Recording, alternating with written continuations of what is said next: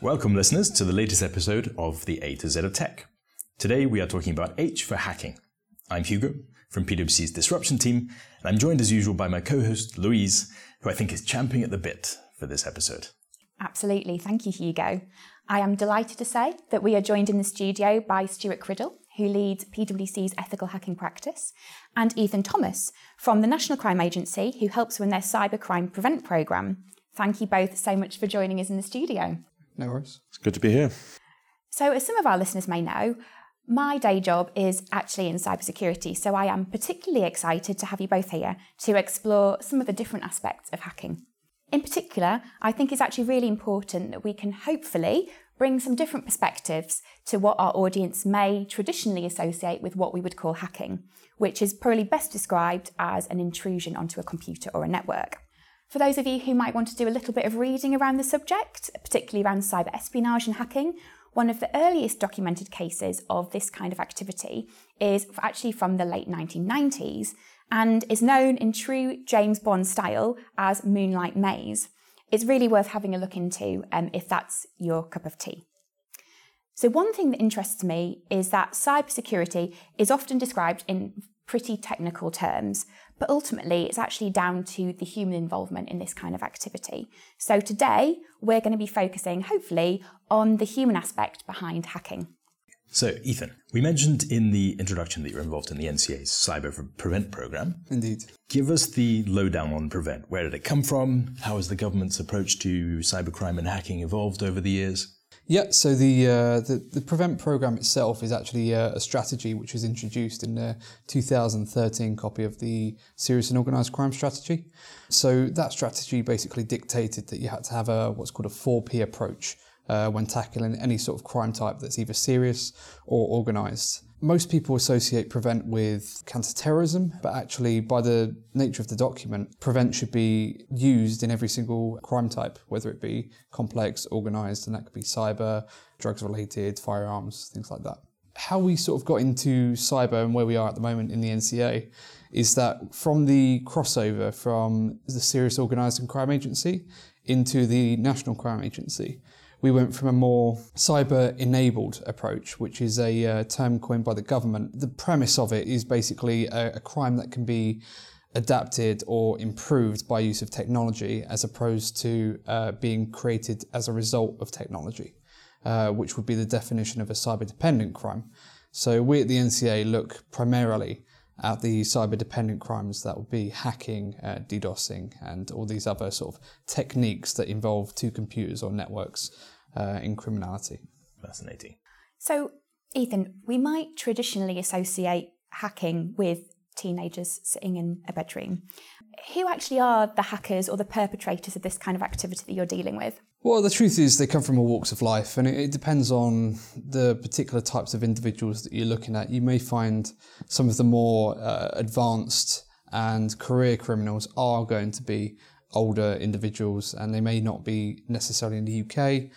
Um, but when we're looking at low level cyber criminals, we are primarily looking at uh, teenagers, is, is what we're seeing.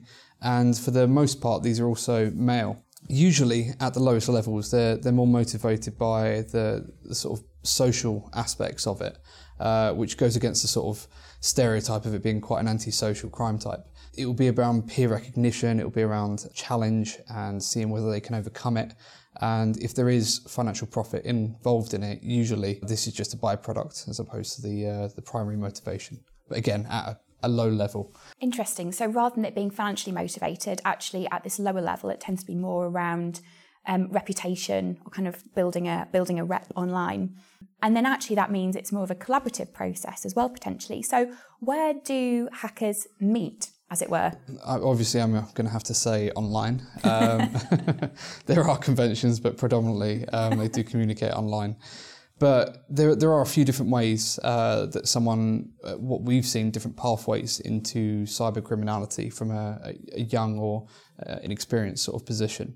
So one of the routes that we've seen quite frequently is the involvement of video games.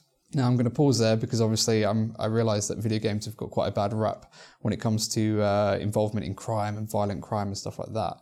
Um, this is this is not that sort of correlation to it. This is the fact that uh, some of the high-profile individuals that we've uh, arrested or been involved in the prosecution of, uh, when we go and talk to them in our debrief program uh, to try and find out actually how did they get involved in cyber criminality, we ask them from you know their very first interest in tech and computing all the way up until their arrest and prosecution. And what we found was there was a quite a big correlation between individuals uh, getting involved in video games, but not how most people would. Usually around the uh, they try to understand it and they're more interested in the back end of it and how it works and how they can make it work uh, and modifying the content. And when they combine this with more of a a deviant attitude towards it. Um, when I say deviant, I mean there are some video games companies out there that actively promote modification of their game content, um, but again, there are some that don't. Now, this doesn't strictly necessarily fall into a criminal nature. Um, however, when it comes to unauthorized modifications, uh, that's when you know those two pairings come together, and there's potential that they could start sliding down this this pathway into serious and organized criminality. Interesting. So I guess you can make the distinction between a video game and then hacking, for example, a government's defense systems. Um, so yes. would you say that it's not always straightforward to people know what's what's legal or what's right and what's illegal? Absolutely. I mean, it's uh, the fact is, is this all seems to be different aspects of grey. There are very much red lines as to where the law and the legislation stands. The problem is is that this information isn't perpetuated around the, the environments that these individuals are learning in, whether that be forums online or communities or, or different servers or uh, communications relays and chats. Let alone those in places the wider society isn't necessarily aware. I mean, I know before I got into this area of law and crime, I wasn't necessarily sure exactly where the, the line stood. And so it's hard to expect these individuals when they are so just avidly interested in what they're doing uh, to stop and think, actually, at what point have I crossed the line, so to speak. So we do a lot of education around that and try and realign some of the misinformation that goes out there into these communities. One of which being that, say, whether you hack a company entirely depends on what your purpose or intention was for doing to that company.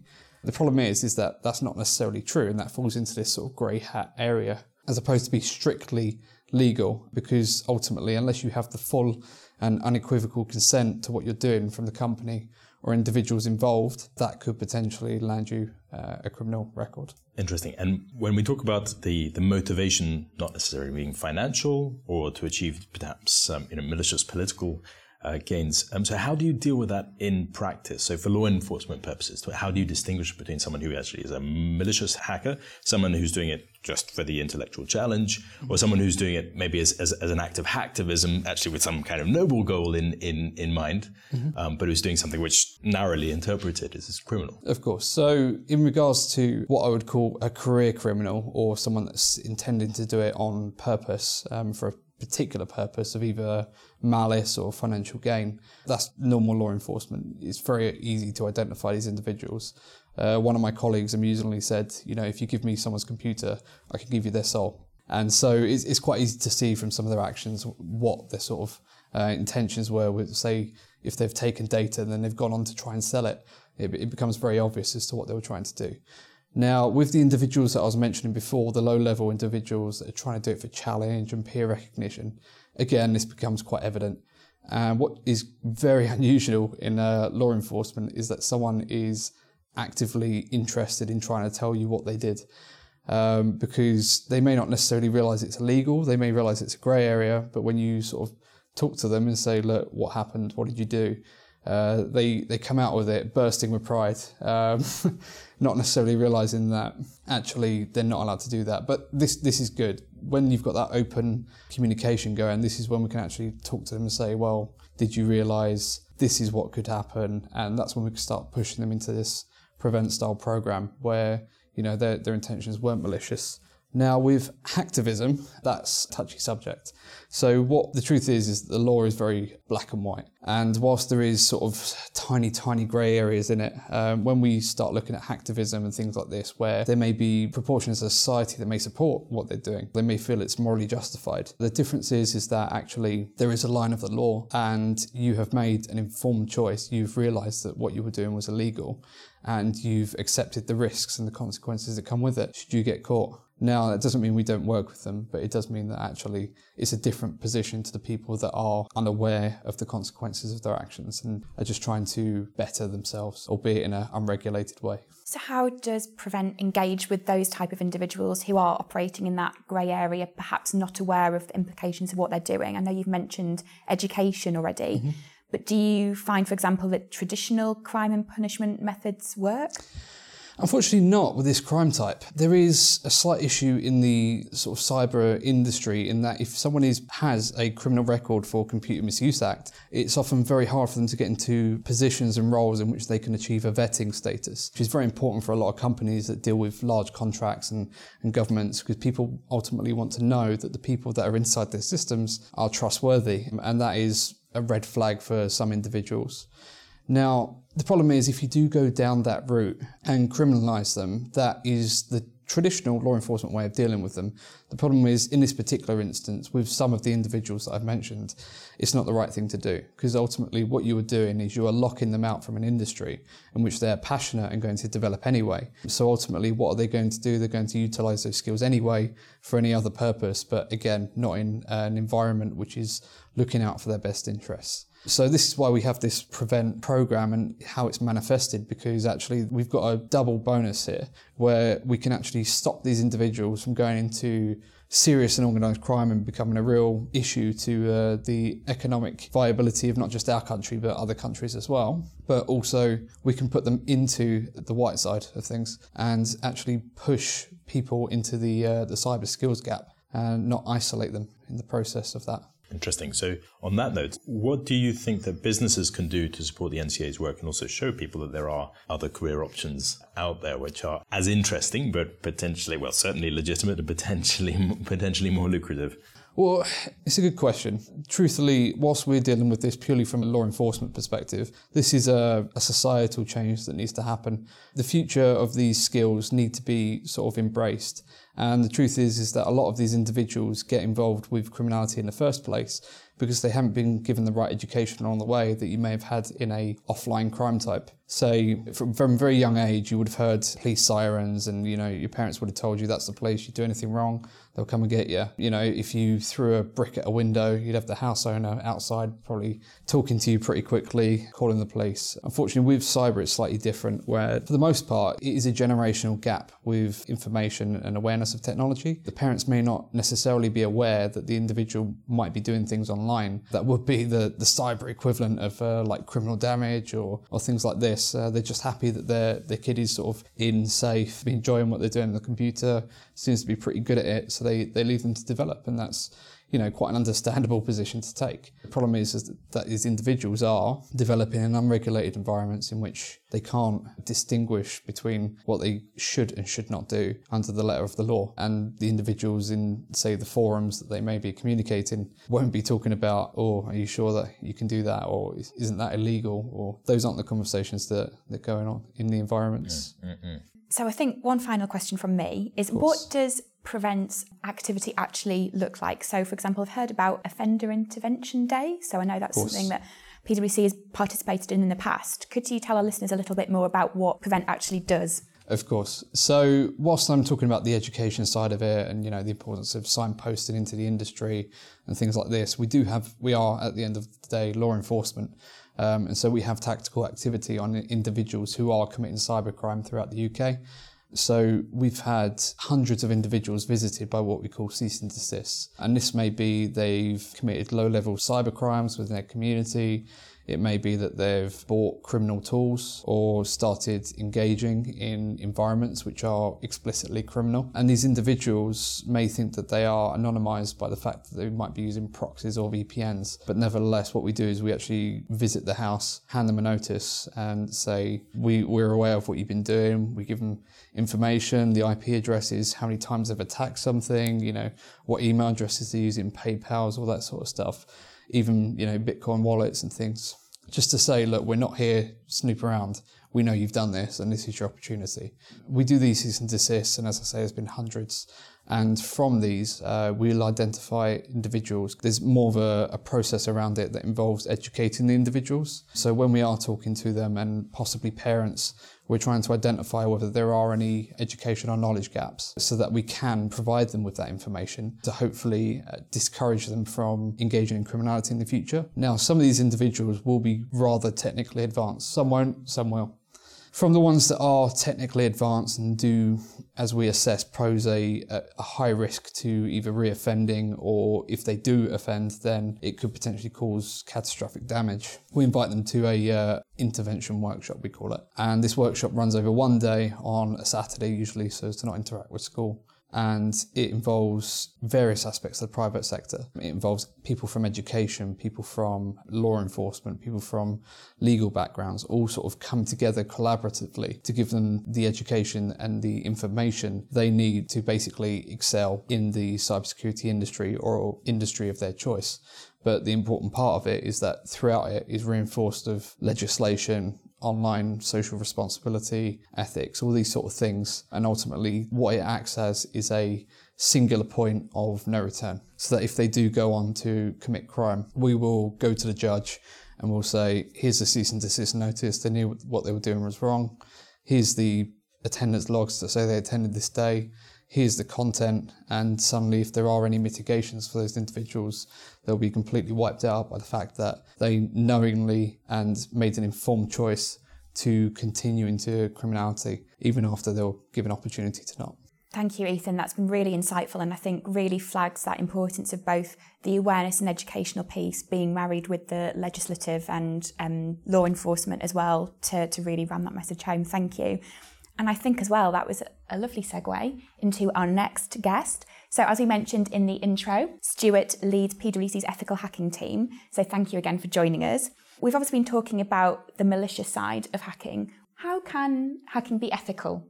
So, as Ethan said, if you've got the, the full and informed consent of the system owner, then nothing is illegal at that point, which is great fun. So, um, I'm lucky to have managed to spend 20 years of my career breaking into systems completely legally, and it's, it's an enjoyable thing to do. It's very useful for our customers to be able to share a white hat view of the world otherwise they may get gained from a black hat type of attack. If they're getting services from professional companies to expose the vulnerabilities they have in advance, they can fix them. They can do something proactive. They can try and make themselves less vulnerable. So a lot of the, the lower end of people getting into this kind of space, they're not massively skilled. They're not particularly high tech some of the attacks. You can download a lot of automated tools that will do a lot of damage quite quickly without really understanding quite often what you're doing. But that would be referred to quite often within the sort of uh, the hacking team as the low hanging fruit, I guess, with the stuff that just shouldn't be there. Nobody is ever invulnerable in technology terms as well as in other areas of life. But we will do um, what we can within our team to make sure that people are as difficult to break into as possible and to raise that bar to the point where, for example, your likely enemies are state level enemies at that point, and then things get quite difficult. So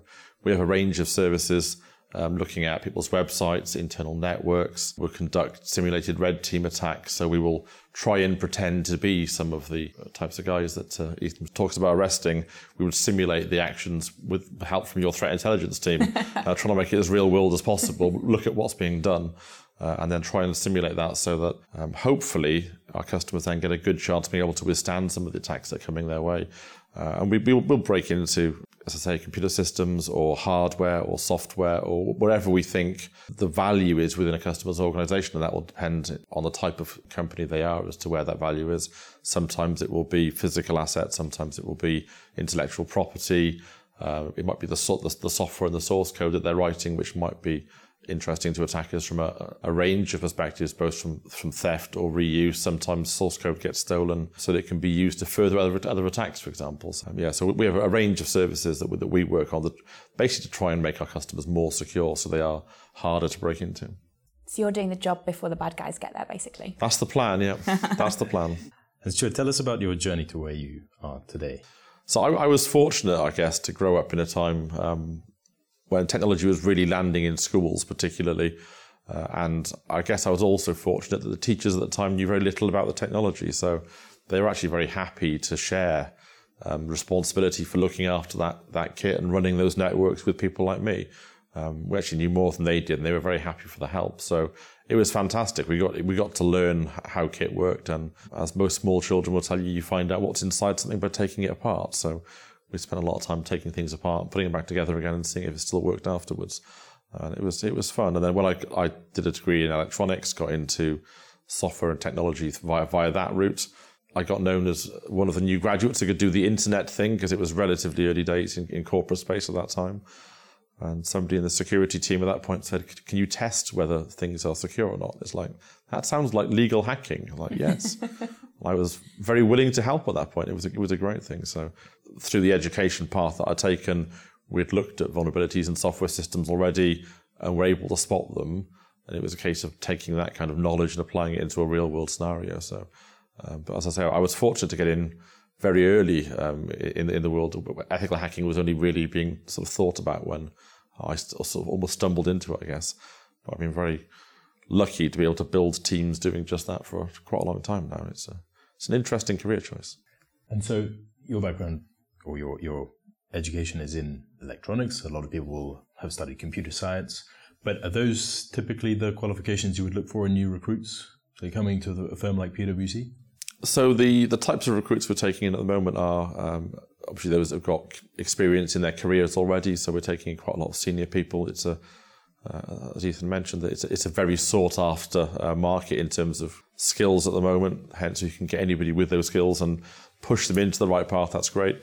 Equally, we take people um, onto our, our, formal training program with almost no skills at all in specifically in cyber. But we do look for people that have got generally a sort of a, a science, technology, engineering, maths type background where they are happy working with technology and understand how coding algorithms work at a conceptual level. Um, it's it is a fairly technical career choice, I'll be honest. So we generally try and take people from a technical technical type background. But this year, for our graduate intake, we've taken people with psychology degrees, zoology degrees, as well as the, the more traditional computer science, physics, maths, electronics. So you mentioned that obviously ethical hacking is the the good guys finding the vulnerabilities before the bad guys do and helping clients kind of solve those problems and patch those those gaps. Can you share any stories of particularly interesting projects you've worked on? I, guess there's a, there's a, there's a wide range of things that we do. Things like driving up to buildings late at night with wireless access points sticking out of sunroofs of cars and pointing them at buildings. Uh, we'll we'll go into computer networks and look at what's happening inside buildings.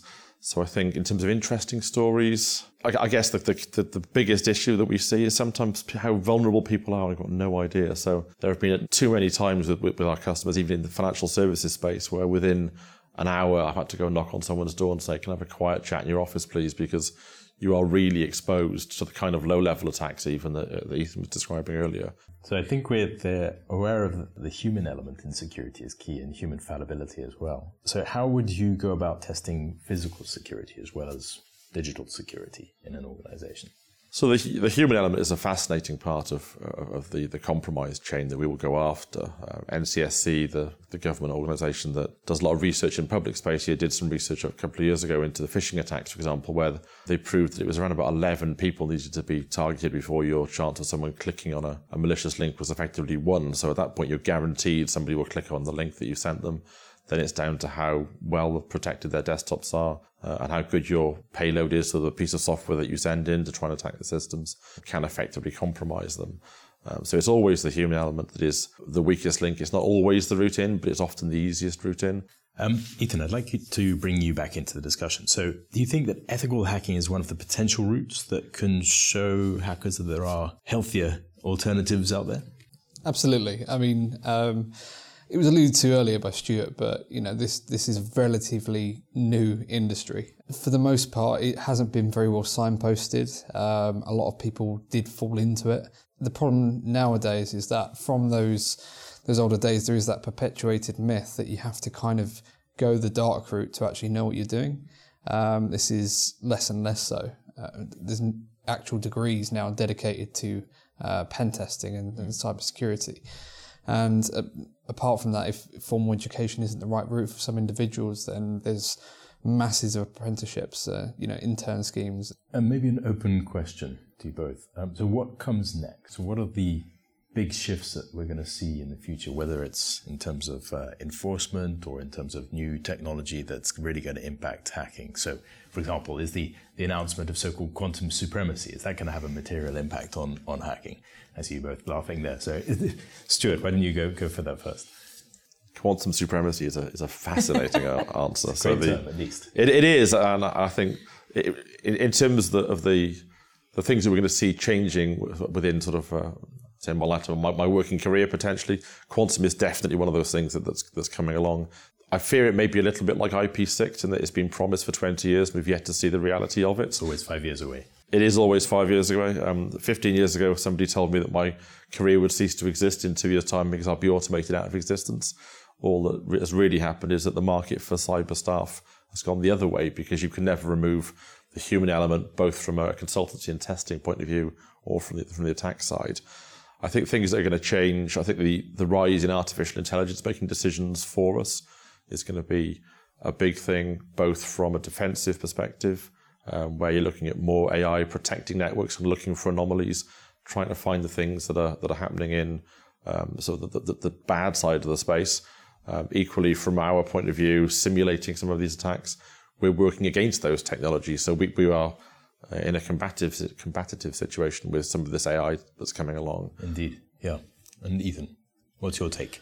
Well, it's interesting because, as you mentioned, the uh, the technology is getting better and better and more and more powerful. And when we start bringing quantum supremacy into the mix, that is, uh, well, that'll be very interesting trying to prevent. But the um, what we're seeing more and more on the law enforcement side is actually blended crime types and individuals that are taking on this technological advantage into very traditional organized crime groups and almost amplifying the effects of it. So I think going forward in law enforcement, cyber is going to become integral to the, the toolkit of every single investigator, not just those that are specialized in sort of some of the high end um, techniques that, that we are. Um, yeah, it's going to be something to watch out for. So, just to do a bit of jargon busting there, quantum supremacy is obviously a fairly large topic, so one that we might return to later in the alphabet. But really, it's the potential ability of computing devices to solve problems that classical computers really can't. So, in technology circles generally, there's a massive gender imbalance. Is hacking any different? Well, f- from our perspective, uh, it's always beneficial to have different mindsets when it comes to either gender or neurodiversity or any of these uh, sort of aspects that may help an individual think differently to the, the colleague that might be sitting next to them. All of these are going to be equally beneficial because ultimately, when you're trying to defend something, you need to be trying to defend it from multiple different mindsets.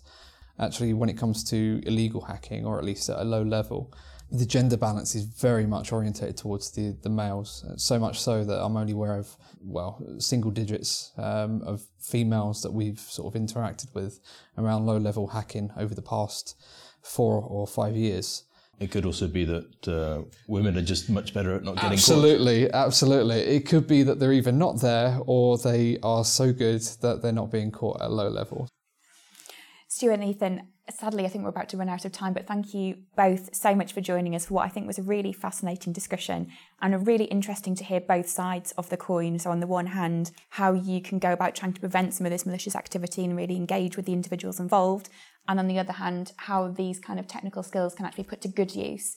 So, thank you both for joining us. As I said, I think if people are interested in hearing a bit more about these kinds of themes, is there anywhere or any particular sources that they can find out more information? Well, we have a, a page on the NCA website. Um, one of the aspects of our work is, is primarily around research because ultimately we need to know what we're doing is working and how best to do what we aim to achieve. So if you uh, just look on the NCA website under cyber, there'll be a specific prevent page and any research we do, which can be publicly uh, attributed can be put up there. Similarly, for the the protect side of things and around password strength and uh, latest trends in uh, threats, you can go to the NCSC website, which is fantastic, and as Stuart mentioned earlier, puts out a lot of public uh, research. Yeah, I would echo that. The NCSC website is a great place to start. Also, for those that are interested in career choices, looking at the CREST website, there's lots of uh, YouTube videos on there interviewing people much younger than I on their paths into uh, the, the, the pen testing career choice um, and looking at the way that your, your careers can develop. So that'd be a good, good start. Brilliant, thank you. Thank you. Yes. So, as usual, we've been starved for time. Massive topic, but very little time in which to discuss it. Thanks for giving some seriously interesting insights, for exploding some of the myths that are associated with with hacking. Um, you can find myself and Louise on Twitter at, at LouTagTech and Hugo101 for any relevant updates. There's also one piece of interesting reading that you might like to look at, and that's Crest and the NCA recently released a report called Identify, Intervene, and Inspire. So do have a look at that one. Listeners, thank you so much for joining us. We hope you enjoyed this episode of the pod, and we look forward to you joining us again next time for I for the Internet of Things.